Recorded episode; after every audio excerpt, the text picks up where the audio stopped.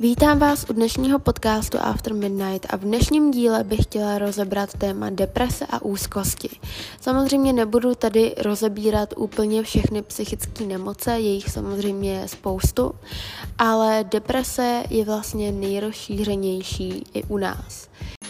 Deprese je teda stav mysli, který se charakterizuje nevýkonností, ztrátou motivace, negativním myšlením, eh, přemýšlením nad eh, sebevraždou, ztráta zájmu, větší únava a všechno tohle dohromady vytvoří jakýsi stav, který od doby, kdy prý přejde díl jak dva týdny, tak můžeme předpokládat, že to není jenom obyčejný smutek z nějaký situace, ale že je to teda deprese, že se pravděpodobně jedná o depresi a depresi je víc, depresí máme více druhů, jde to od lehký až po tu těžší, kdy vlastně máte bludy, různé mánie a halucinace. Jelikož deprese je neurodegenerativní onemocnění, takže původ to má v mozku, v naší hlavě, tak to určitě není nemoc, ze který bychom se vyléčili nějakou mastí nebo nějakým zázračným práškem. Samozřejmě potom budeme tady rozebírat i léky různý a i moje zkušenosti s depresí a co na to může pomoct, co to může přilepšit. Teďka budeme teda pokračovat ještě jednou definicí a samozřejmě definice tady ty základní beru z Wikipedie, každopádně potom si řekneme na to můj pohled. A i já sama vím, co to znamená v praxi tyhle stavy, takže úzkost je mix emocí, ve kterých se kombinují zlý předtuchy, obavy a určitý strach třeba uh, někam jít nebo něco udělat. Moje úzkosti vypadaly tak, že jsem začala mít pocit, že se místnosti zmenšují, pod tlouklo mi srdce extrémně, uh, začaly se mi třeba klepat ruce a začala jsem zrychleně dýchat a následně jsem začala motat hlava. Nejhorší na tom bylo, že já jsem neřešila to, jak se cítím a že mi třeba špatně, ale že jsem nechtěla, aby to na mě někdo poznal takže jsem se hodně často omezovala v tom něco dělat nebo někam chodit jenom kvůli tomu, aby náhodou se mi ne, nevrátila nějak jako úzkost a neviděli na mě ostatní lidi, že není něco v pořádku. Teď se vrátíme zpátky teda k depresím a aby jsme se to vysvětlili, protože mně přijde, že ve chvíli, kdy já jsem měla deprese, to mi bylo třeba 14, 15, 16, tak eh, hodně lidí říkalo, to jsou jenom špatný nálady, to je jenom smutek, neumíš odseparovat smutek od deprese, zažíváš prostě obyčejnou pubertu a nevíš, co to jsou reální deprese a co to je stres. K tomuto bych chtěla jenom říct, že vůbec nezáleží na tom, kolik vám je let. A každýho je stres něco jiného. Pro mě ve 14 byl stres, když jsem měla hodně školy a nevěděla jsem, co s tím dál, neměla jsem třeba komu říct o pomoc. Potom v 15 pro mě byl stres to, že jsem měla problémy třeba doma, v 16 pro mě byl stres to, že jsem začala bydlet sama, už jako v tak uh, mladistvém věku a můžete mít deprese v jakémkoliv, v jakémkoliv věku, na tom vůbec nezáleží. A když mi bylo právě těch 14 a začínalo to, tak hodně lidí mi říkalo, že nedokážu odseparovat teda smutek od deprese. Ale jak jsem říkala už na začátku, když ten stav trvá díl už než dva týdny, jde předpokládat s tím, že to zachází do deprese, takže potom vlastně, pokud se rozhodnete řešit svůj problém, tak to potom řešíte ambulantně. Je vám přidělený psycholog, který, budete, který ho budete mít zadarmo na základě toho, že vaše obvodní doktorka uvidí, že máte reálný problém, což tak jsem to měla já. A nebo se rozhodnete to řešit sami od sebe a budete si někoho platit, koho si vyberete sami. A hodně lidí má i pocit, že deprese, jelikož to třeba nezažili, je něco vymyšleného a něco, co si vytváříme sami. No a tady je právě to, co bych chtěla vysvětlit. Co to vlastně je a co se vlastně člověku děje, když má deprese, jak to probíhá v té naší hlavě a co to všechno může způsobit a odkud to pramení. Já jsem si už dřív, dřív, prostě před několika lety nastudovala, co se mi teda vlastně děje, protože jsem to nedokázala pochopit. Nebudu tady rozebírat úplně celou tu síť toho problému v našem mozku. Vypíchnu jenom to nejdůležitější, o čem vím a doufám, že se nemýlim, ale pravděpodobně ne. Každopádně máme v mozku část zvanou hypokampus, kde se nám tvoří nový neurony a vlastně v této části se nám taky tvoří to, jak eh, separujeme různé vzpomínky a to, jestli myslíme, nebo ne jestli myslíme, ale jestli naše vzpomínky se zabarujeme spíš negativně nebo pozitivně protože v hypokampu je část, která separuje naše pozitivní a negativní zkušenosti a hlavně pozitivní a negativní podobné zkušenosti. Tím pádem, že když se nám nějaká stejná nebo stejná podobná situace bude opakovat za sebou, aby my jsme si nenesli z té minulosti, že v té podobné situaci se nám stal, stala špatná věc, špatná zkušenost, aby jsme si to negativní myšlení nenesli i do té další zkušenosti, která je nová, ale je podobná, jako ta negativní, která se nám stala jako první. Chápete? Doufám, že je to srozumitelný, každopádně přes tohle jsme se nějak prokousali. Samozřejmě neznamená to, že když jednou se vám tady ten systém uh, zhroutí a vaše neurony jsou zdegenerovaný, neznamená, že upadnete do deprese na celý život a nejde to nějak obnovit. Jak jsem říkala, tak já jsem se potýkala s depresemi a s úzkostma od nějakých 14, s tím, že v té době jsem uh, nebyla nějak vzdělaná na to, abych věděla, o co se jedná, že je to normální, že to má více lidí, nebo normální, chápeme se, že v tom nejsem sama, takhle to myslím a že tohle nejsou problémy, které se nedají nikdy vyřešit a že jsou horší nemoce. Vlastně jsem pocitovala nějaký stav, teda, kdy jsem přestávala mít zájmy o školu, o sebe, o seberozvoj. Viděla jsem všechno černě, špatně se mi spalo. Byla jsem v dlouhodobém stresu předtím a pak už se to všechno tak se sumírovalo dohromady, že jsem prakticky chtěla jenom spát. A já už jsem v jednom podcastu tady mluvila o tom, Myslím, že to byl jeden díl spirituality, že vlastně jak začít se sebe rozvojem, nechodit spát přes den. Udělat si režim, každopádně jasně, že někdy usnu přes den, ale prostě Dřív jsem to dělala na denní bázi. Přišla jsem ze školy a šla jsem spát, zaspávala jsem svoje problémy, zaspávala jsem úplně všechno. Myslela jsem si, že to dělám dobře, vůbec jsem si neuvědomovala, že člověku uh, je k ničemu tolik hodin spánku každý den a že vlastně ztrácím zájem o cokoliv jiného a že se nerozvíjím, protože furt jenom spím a všechno mi uniká a já unikám sama sobě a vůbec mi to nedávalo smysl a vlastně jsem nedělala nic jiného. Já jsem prakticky fakt jenom přišla ze školy, šla spát, probudila se, najedla se, byla jsem v takových divných stavech, kdy jsem uh, prostě jenom ležela nebo seděla na posteli a říkala si, pane bože, mě se nechce zítra zase někam mít a zase fungovat a mezi lidi a zbytečně se adaptovat, když na to nemám náladu.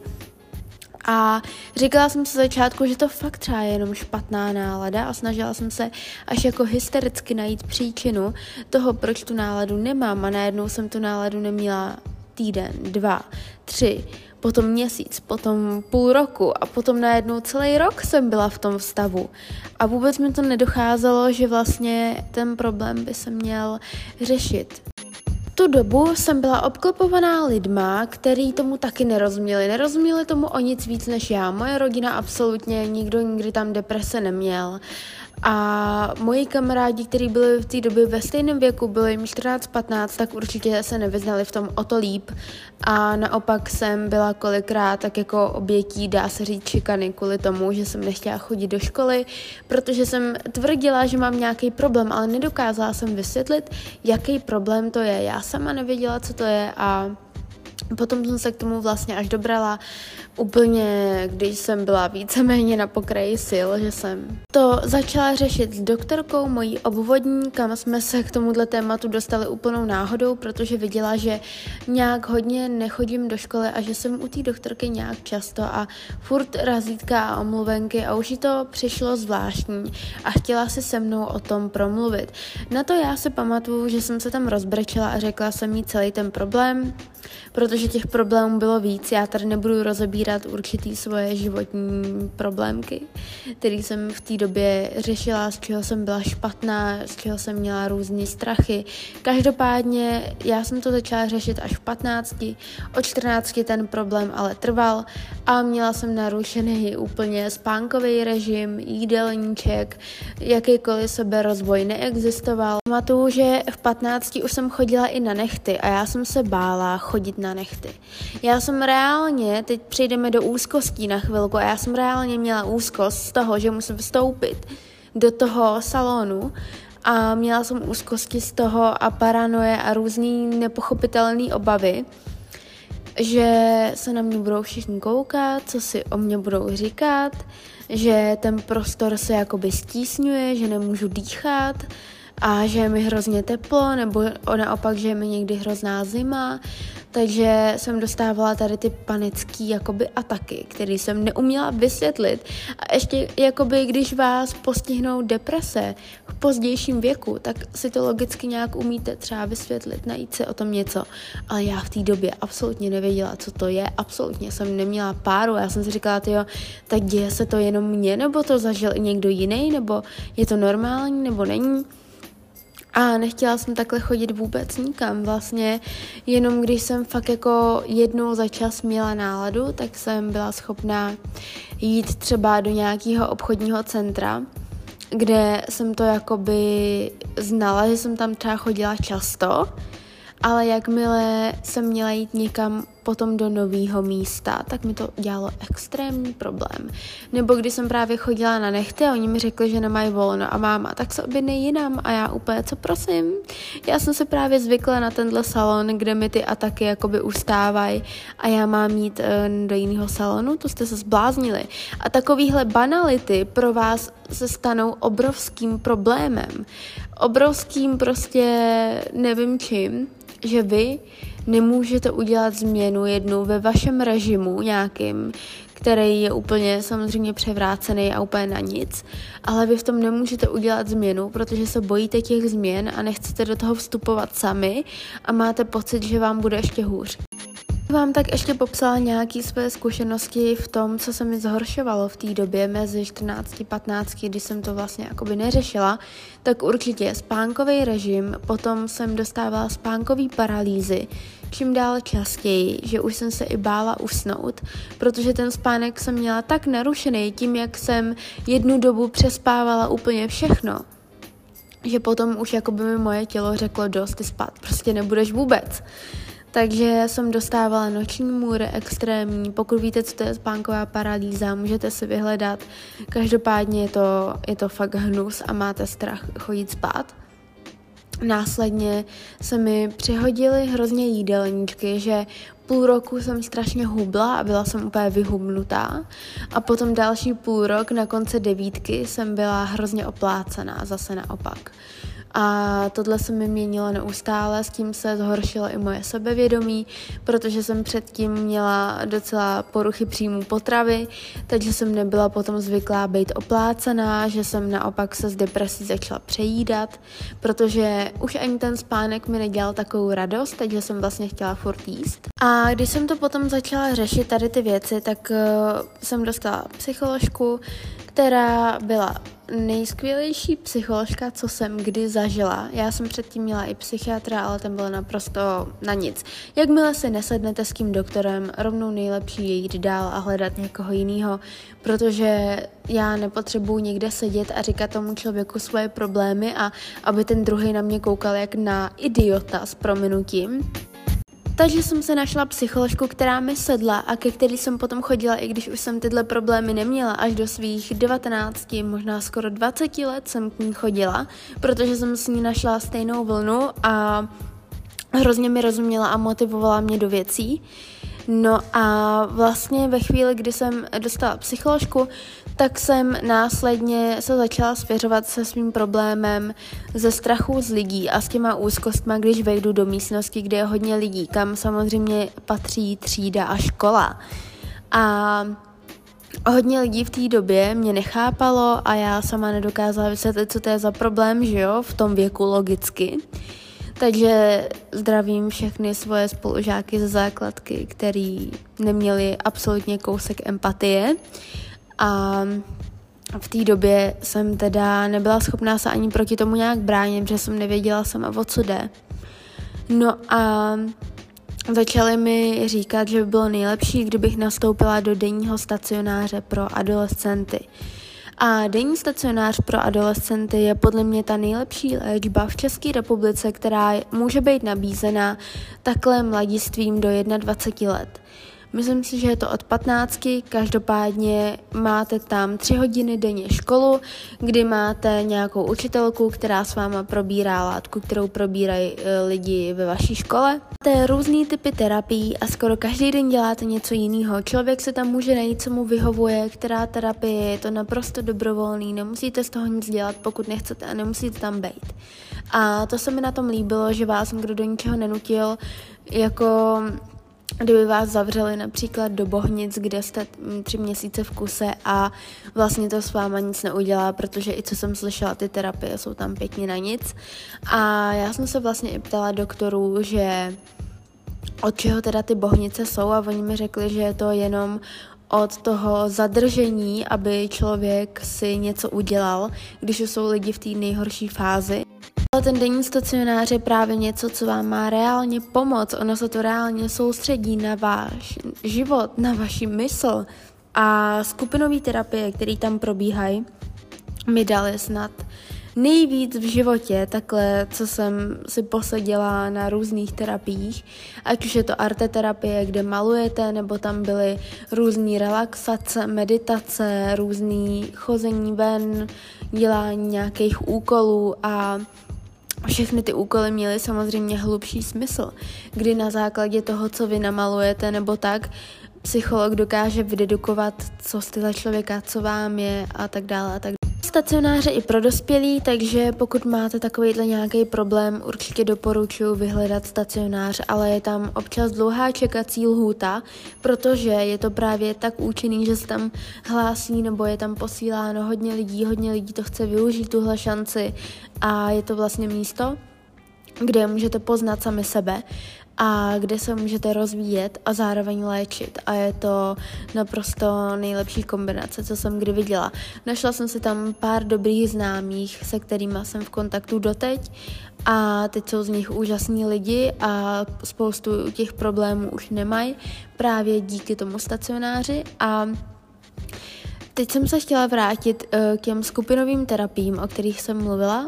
Na skupinové terapii, která trvala třeba dvě hodiny každý den v tom stacionáři od pondělí do pátku, se člověk naučil spoustu věcí nejenom o sobě, ale i o druhých.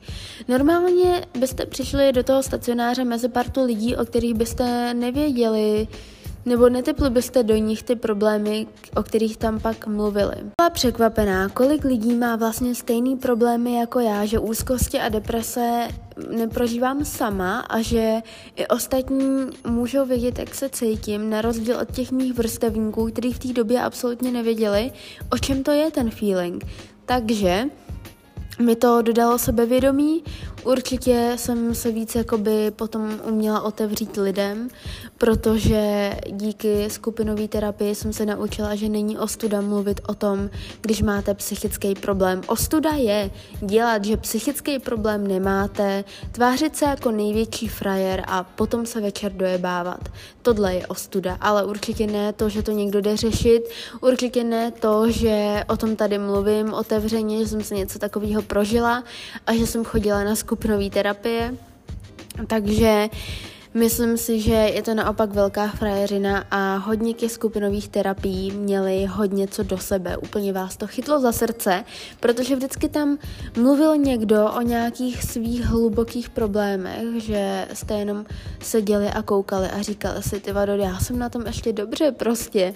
Na základě těchto skupinových terapií, kde vy jste vlastně každý den mohla mluvit na jakýkoliv téma jste chtěla tam otevřít, uh, s lidma, který vám mohli dát i svoje jiný názory, tak se člověk víc otevírá potom i ostatním lidem, naučí se právě to, že to není ostuda a víc jakoby se vyzná ve svých pocitech, protože tam na té terapii sedí třeba dvě doktorky, který vám dávají zpětnou vazbu a hážou vám do těch konverzací další a další věci, na kterými se můžete zamyslet a přirozenou cestou vás vedou k tomu léčení.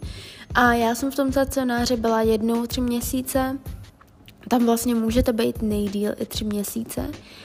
A potom následně jsem tam skončila znova, po asi tři čtvrtě roce znova jsem tam byla další tři měsíce. Každopádně myslím si, že není ostuda to, že jsem tam skončila znova, protože já osobně znám sama sebe a vím moc dobře, že i když se toho na chvíli zbavím a vyléčím to a přejdu to, že budu vždycky úzkostlivá a vždycky taková trošku depresivní v určitých ohledech, i když to občas vůbec nedávám najevo, ale myslím si, že k tomu budu mít vždycky nějaký předpoklady, že když budu mít stres a špatnou situaci v životě, že budu mít tendenci se zase uzavírat do sebe a že to přijde třeba znova ty stavy. Takže tohle je jedno z centrum pomoci, kde bych to sama doporučila. Každopádně jakýkoliv řešení, který si vyberete, ať už jsou to relaxace, meditace doma, že začnete sami meditovat, nebo se začnete zaměřovat na něco konkrétního, uděláte si sami režim, což je první krok k tomu, jak víc depresí a jak by se vám mohl sladit zase spánek například. Vlastně, když už jsem dokončila to chození do toho stacionáře i na podruhý, tak jsem měla psycholožku, se kterou jsem měla super vztah a podle mě skoro každý v dnešní době potřebuje psycholožku. A myslím si, že ty lidi, kteří nemají, tak jsou ještě víc crazy než ty lidi, kteří mají, protože spousta lidí zapírá svoje problémy anebo je ignoruje a potom je pod tím dlouhodobým stresem a to způsobuje to všechno, co jsem říkala na začátku, co se nám potom děje v hlavě a neuvědomují si, že není žádná ostuda řešit svoje problémy, mluvit o svých pocitech, ať už jste chlap nebo holka, to je úplně jedno. Já osobně neznám nic při přitažlivějšího, než když chlap umí mluvit o svých pocitech a když na rovinu řekne, teď mám špatný období, něco mě sere, něco mě trápí, asi bych to možná mohl začít řešit, mám nějaký syndrom vyhoření, něco se mi jako děje a než když to přichází, přichází a pak máte dlouhodobý stres a cítíte se pod tlakem a vlastně pokud vy nic nevyzařujete, žádnou dobrou energii, nemůžou se k vám ani ostatní chovat hezky, ani se k vám dostat, vlastně ani vás nikdo nemůže mít rád pořádně, protože vy nic nedáváte těm lidem, tak na co by oni za váma měli chodit, pokud by nevyzařujete dobrou energii. Takže mně osobně přijde větší frajeřina přiznat si problém a to, že jsem to já třeba šla řešit, než některý lidi, kteří nic neřešejí a jenom to zapějí alkoholem, chodějí na párty, myslí si, že je to v pohodě, nemají žádný režim, žádnou zodpovědnost a nechtějí se ani přiznat, že mají nějaký problém. Těžký popsat, co všechno do depresí a úzkostí spadá. Každý to může prožívat jinak, někdo může mít úzkost z toho, že jde přednášet referát a já říkám, že jsem měla úzkosti naprosto při všem, když jsem si měla jít zaplatit uh, před K, teda před KFC, do KFCčka uh, jídlo, když jsem měla si objednat jídlo kdekoliv jinde, prostě zavolat si k doktorovi. Ze všeho tohohle jsem měla úzkosti a čím dál tím víc jsem se stahovala. A potom na to navazovaly doma ještě ty špatné stavy z těch depresích a totálně přeházený režim. A bohužel neměla jsem pochopení od lidí, kteří to nikdy nezažili a nemají empatii, takže pokud si to sami neprožili, tak absolutně ignorují, že někdo jiný to prožívat může. Takže pokud máte kolem sebe někoho takového, kdo vám říká, že takový problém má, rozhodně v něm nevyvolávejte pocit, že je nějaký divný, špatný nebo něco takového, ale naopak pochopení, ten člověk se vám víc otevře a začne o tom problému mluvit a můžete třeba trošku nahlídnout do toho jeho světa.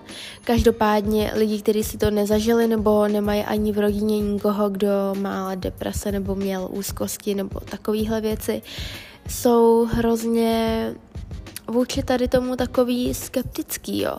Že si říkají, no jak se ti to může samo, no prostě ty nevíš, jako odkud ti to přišlo, jako tyhle stavy a furt takovýhle blbý otázky se vám budou opakovat dokola a dokola, když vlastně vy sami na ně neznáte třeba ani odpověď a uvědomíte si to až časem, že jo, tak tohle byl ten impuls, kdy mě to začalo.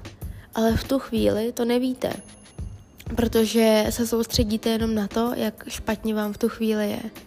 Takže bohužel vás většina lidí odsoudí nebo o polovinu lidí přijdete jenom proto, že si myslí, že se z toho nikdy nevyhrabete a že už budete furt stejně na dně. Upřímně nechápu, nechápu takový lidi, kde se berou, kde mají kousek empatie. Většinou potom se mi ozývali lidi z minulosti, že jako wow, ty se z toho dostala, ty jsi teď taková a taková, ty máš sebevědomí a ano, představte si, mám sebevědomí a nemám ho málo, mám ho na rozdávání a zaslouženě, protože já jsem ho dřív vůbec neměla, jako říkám, já jsem měla strach z toho si jít objednat někam jídlo nebo někde jako uh, promluvit s tím, že přijdu do nového prostředí úplně jsem se stresovala fakt jako z blbostí. A to jakoby člověka, který to neprožívá, to ani nenapadne, ale já v tu chvíli mě napadaly takové věci, že prostě, hm, teďka se půjdu tamhle objednat jídlo, ale tam je moc velká fronta, vedle stojí hodně lidí. Tako takováhle každodenní činnost se může stát pro lidi s psychickou nějakou poruchou úplně, že nadlidský úkol a pro mě potom byl nadlidský úkol úplně všechno. Každopádně z začátku jsem eh, ze strany své rodiny třeba neměla v tom žádnou podporu a měli přesně ty blbý otázky a absolutně se nesnažili mě pochopit. Samozřejmě to, co jsem prožívala, bylo podpořený pubertou a naprosto je to normální, ale určitě to není nic, co by se mi nemohlo vrátit i teďka v dospělosti. Teď bych tady rozebrala to, jak jsem se postupně vracela do normálního života. Takže já jsem to začala řešit po tom prvním roce, kdy jsem prakticky nevěděla, co se děje. Řekla jsem to doktorce, potom jsem měla psycholožku, potom jsme to řešili doma. Pár dní jsem chodila na nějakou terapii, která nefungovala, měla jsem psychiatra, který mi nefungoval. Důležitý je v těchto situacích to nezvládat, teda nezvládat, nevzdávat, protože jakmile to vzdáte, tak tím vlastně pustíte veškerou naději, kterou sobě máte a to je nejdůležitější. Pokud v něco věříte vy, tak ono to nakonec vyjde, ale nemusí to být hned. Takže já jsem i tak dále hledala s mámou uh, nějaký terapie, Došli jsme na ten stacionář, kde mi pomáhali asi nejvíc, kde za ty tři měsíce jsem viděla už po prvním týdnu obrovský posun, jelikož jsem říkala, co všechno si tam prožíváte, jak vás to ovlivňuje, ty názory ostatních, jak vám dávají třeba i nějaký cíle, který musíte plnit a následně vás to posouvá. Máte pocit, že na to nejste sám, protože tam máte kolem sebe dalších 15 lidí, kteří mají podobné problémy jako vy, nebo možná i horší. Takže tohle všechno vám trošku otevře mysl, že začnete nad vaším stavem přemýšlet trochu jinak. Přestávala jsem se postupně bát takových těch maličkostí, jakože někam dojít, někam napsat, někam zavolat, potom, že uh, přestala jsem si říkat o sobě, že je se mnou něco špatně, protože tam vidíte tu odezvu, že není a nebo takhle, že samozřejmě trošku je, ale že v tom nejste sám a že takových problémů je po světě hodně a že to není úplně nic jako extra extra jako, že extra nevybočujete, že prostě máte i naději se začlenit zpátky do toho života. Potom jsem vlastně byla chvíli v pohodě, jsem jenom chodila k psycholožce a žila úplně normální život. Prakticky mě deprese odešly potom docela rychle v těch 16, ale co byl pro mě problém, tak to bylo zbavit se úzkostných stavů. Já už jsem definovala, co to úzkosti jsou na začátku. A je to takový, že to přijde hrozně náhle. Dřív jsem to byla schopná jakoby předpokládat, protože jsem na ty stavy byla zvyklá, ale takhle, když to chodilo třeba jednou za měsíc, za dva, tak to snad bylo ještě horší. Protože už jsem na ty úzkostní stavy nebyla až tak zvyklá a začínala jsem prostě být šťastná bez toho. No a ono se to pak vždycky nějak vrátilo ve chvíli, kdy jsem to nejméně čekala, kdy jsem si říkala, že tuhle situaci už znám, tu zvládnu a stejně to přišlo. Takže pro mě největší pomoc vždycky bylo, když jsem se něčeho obávala, že by to tam mohlo přijít, tak si vzít někoho sebou nebo s někým volat a prostě hlavně udělat něco, aby v té situaci vám bylo líp, ale určitě se situacím nevyhýbat. To je asi ten největší problém, jakmile začnete svůj strach prostě necháte ho, ať vás ovládá, tak potom můžete sedět jenom celý den doma, že jo. Díky chození k psycholožce a tady jsem se naučila o svých problémech víc mluvit a teď už mi to třeba nedělá absolutně problém, absolutně mi nedělá problém mluvit o tom, co mě trápí, říct, co mi vadí někde, prostě vůbec, už jsem se to totálně odnaučila se nějak jako trapně uzavírat, když prostě je to tak jednoduchý, vy řeknete, co vám vadí, vidíte reakci druhých lidí a když prostě na to nereagují, tak nemá cenu takový lidi mít kolem sebe. Nebo když někomu řeknete svoje pocity a ten člověk vám absolutně nerozumí a nechce vás ani pochopit a nemá na vás ohledy, tak jdete dál. Takže ta komunikace je prostě nejdůležitější. Jakmile se naučíte komunikovat, tak podle mě začíná šťastný život, jo? protože uh, když si umíte věci hned vyřešit, tak máte klid na duši. Taky mi pomáhalo chodit hodně na procházky. To jsem vlastně dělala třeba každý den, že jsem si dala dvouhodinovou procházku vždycky se sluchátkama a tak nějak chodila, vrátila se s vyčištěnou hlavou a hlavně mi to dávalo nějaký režim, jako by mi to nahrazovalo nějaký sport. A vypisovat se do deníčku nebo do poznámek určitě taky skvělá věc, taky jsem to dělala. A i když se vám to zdá jako maličkost, tak tohle všechno mi ve finále pomohlo, abych se naučila mluvit o tady těch věcech. A nejenom nad tím přemýšlet a nejenom to psát. Za sebe teda určitě můžu doporučit nějaký terapie a ne léky. Samozřejmě pokud jste na nějaký hranici zhroucení, kdy máte sebevražedný sklony, tak asi léky tak chápu, že si necháte předepsat léky a hlavně je to, myslím si, že většina lidí si nechává předepsat léky hlavně kvůli svojí hlavě, protože si nevěří na to, že by se dostatečně mohli vyléčit přírodní cestou. Potom šáhnou po lécích, který většinou stejně působí na placebo efektu. To znamená, že pacient je teda, pacient se teda domývá, že je účinně léčen, ale vlastně není, ale to, že bere nějaký ty prášky, mu pomáhá v hlavě, vznikne tam to, že vlastně začne přemýšlet líp a myslí si, že mu ty prášky ve skutečnosti pomáhají. Ale všechno je to jenom o té naší hlavě a o tom, že Potom si člověk teda začne nějak nastavovat režim a bude chtít i fungovat a td. a td. Ale tohle všechno se dá udělat i bez prášku, protože na prášcích může vzniknout závislost a někteří pacienti to můžou zneužívat a z prášků si dělat vyloženě drogy. Takže za mě nejlepší cesta, jak vyléčit svoji mysl, je přírodní cesta. A to je právě to, že si vyberete dobrý terapie, budete mít hod nějaký čas na to, než si uvědomíte, co na vás působí a co na vás platí. Ne, že půjdete k jedné psycholožce a řeknete si, hm, to mi nepomáhá a půjdete dál. A nebo že zkusíte jednu terapii a řeknete si, no to mi nepomáhá, nechám si předepsat prášky.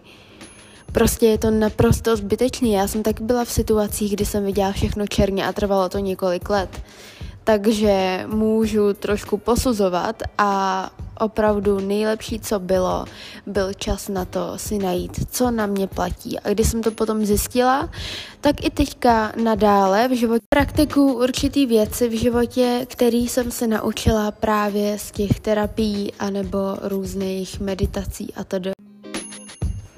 Vlastně jsem se naučila to, že prášky absolutně nepotřebuju a jde to řešit i jinak. Začala jsem věřit sama v sebe a hlavně v to, že to, co dělám, je účinný. Pokud ale vážně vystřídáte jednu, dvě terapie a řeknete si, hm, na mě to nefunguje, anebo jednu psycholožku a řeknete si, hm, na mě to neplatí, já se nedokážu nikomu otevřít, nebo nedokážu se otevřít cizímu člověku, tak nemůžete očekávat, že jako v, ve vašem životě nastanou nějaký pozitivní změny, když budete na všechno koukat takhle. Já i přesto, když jsem měla jednoho psychiatra, který byl naprosto k ničemu a byl hrozně povýšenecký, egoistický a nebyl vůbec objektivní, tak um, jsem i přesto neskrácela naději, že může se objevit dobrá psycholožka, jakou jsem potom našla. Takže důležitý je hledat a snažit se. Pokud nemáte snahu a začne z vás být takovej ten skeptický člověk, který jenom sedí doma, vyžívá se ve svém smutku, ve svých depresích, ve svých úzkostech a hlavně začne celý svůj život přizpůsobovat svým poruchám, panickým atakům a tedy, tak je to hodně špatně. Tak jste úplně v té nejhorší fázi a přesně pro tady ty lidi existují místa, jako jsou bohnice a tedy, protože i v bohnicích se musíte naučit, i když nechcete, mít nějaký režim a vlastně to, toho pacienta má stabilizovat od toho nejhoršího stavu. A tam prostě musíte dodržovat určitý věci a musíte se poznat s novýma lidma a musíte se začlenit, i když nechcete ale je to pro mě úplně, že ta nejhorší fáze, kam bych já třeba nechtěla úplně dospět a nejlepší je se zvednout z toho dna, dokud to ještě jde, nebo jako když ještě úplně na tom dně nejste, chápete mě. Protože jakmile začnete svým, uh, teda svůj život přizpůsobovat svýmu strachu, tak jste prostě v zajetí svojí hlavy. Najednou nemůžete nic jakoby udělat z vlastní vůle, protože když půjdete tam, tak víte, že se nechcete adaptovat mezi lidi, protože máte strach z nových lidí. Když budete chtít tam a tam, tak víte, že se vám tam nechce, protože budete muset komunikovat s tím a tím. Osobně nemám ráda tenhle typ lidí, který místo toho, aby se sebou chtěli něco dělat, i když to třeba bude těžko, eh, zůstanou radši stát na místě, aby náhodou se po nich něco nechtělo. A právě i v tom stacionáři, i ale když máte dobrou psycholožku, tak si stanovujete cíle. A ty cíle si plníte a potom druhý den vyprávíte nebo pošlete fotku z místa, kde jste byli. Protože oni vám dají třeba za úkol jít do školy a vyzvednout si tam učivo. Ano, může se vám to zdát jako kravina, ale pro některý lidi opravdu, když mají ty úzkosti už úplně v jiné fázi, je tohle nadlidský úkol. Přijít někam a vyzvednout si tam něco. Takže potom vlastně jim dodáte tak nějak jako důkaz, že jste tam byli, zvládnete to, můžete na sebe být pišný, je na vás pišnej ten doktor. Nebudu lhát, co se týče mýho zlepšení, zlepšení stavu, tak uh, v té době tomu pomohl i vztah. Když přijde někdo, kdo na vás nevidí absolutně žádné chyby a vidí na vás jenom to nejlepší a ve všem vás chce podporovat, tak najednou vidíte i takový to, že vás někdo může vidět i jinak, než jenom tak špatně, jak se vidíte vy. Že ve vás někdo může věřit a nejenom doktorka nebo psycholožka. A to samý platí, i když si najdete dobrýho kamaráda, tak by ve vás měl vyvolat tenhle pocit, nebo dobrou kamarádku, to je úplně jedno. Každopádně v té době jsem nebyla úplně tak vyspělá, abych se na to dívala tak, jak se na to dívám teď. Protože v té době, když přišel vlastně vztah, a já se začala zlepšovat, tak jsem to brala samozřejmě tak, že je to pozitivní, že teda vidím, že mě někdo i vnímá jinak. Když jsem udělala nějaký krok ku předu a dostávala se z něčeho, tak jsem se tím mohla jít pochlubit i domů, že jo, a věděla jsem, že tam je někdo, kdo na mě bude pišnej. No, jenom, že jsem taky nějakým způsobem asi doufala, že mě láska má zachránit od úplně všeho. A vy nemůžete svoje problémy prostě přenášet na druhýho člověka ve vztahu. Já jsem za to, že oba dva máme řešit problémy společně, OK, ale já jsem očekávala, že mě to má ze všeho zachránit, že teď mám špatný období a ano, bude mi líp, ale že vztah mi to ještě jako úplně vylepší a že mě to z toho vytáhne. Což bylo samozřejmě špatně, protože jsem si myslela v tu chvíli, že vztah mě vysvobodí, že jo, jak jsem říkala, už úplně ze všeho. Tím pádem jsem všechnu energii, kterou jsem mohla dávat tak nějak i do sebe a rozdělit to mezi sebe a vztah, dávala jenom do vztahu, což je špatně.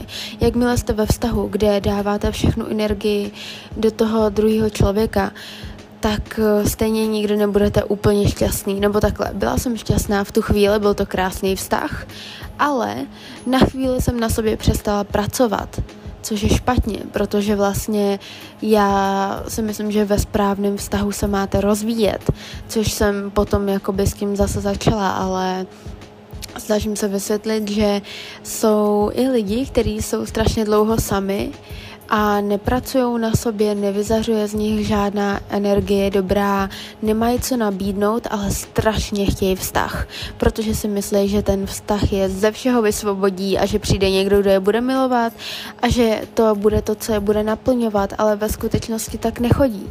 Chci opět navazovat na spiritualitu, ale aspoň víte, že se máte pouštět ty díly, protože ono to má něco do sebe a ve spiritualitě jsem právě mluvila o štěstí a o tom, jak si naše mysl podmiňuje, kdy a proč až budeme šťastní. Přitom není to o tom, co bude až bude, ale o tom, jaký jsme v přítomnosti a jak se na to díváme teď. A já jsem v tu dobu si říkala, budu šťastná, až budu mít vztah, potom budu šťastná, až budu mít tohle, až budu tamto, ale unikalo mi, unikalo mi to, co je teď. Určitě na tohle téma plánu ještě jeden díl, možná příště už s nějakým hostem. Každopádně, pokud někdo máte takovýhle problém a nemáte se komu svěřit, nebo si myslíte, že by vás někdo nepochopil, tak mi klidně napište. Tenhle díl je věnován všem, co si tím prošli nebo si tím procházejí a ať vidíte, že v tom nejste sami. Doufám, že vás to bude aspoň trochu motivovat. Takže tímto se s váma loučím a uvidíme se za dva týdny u dalšího dílu a mějte se krásně.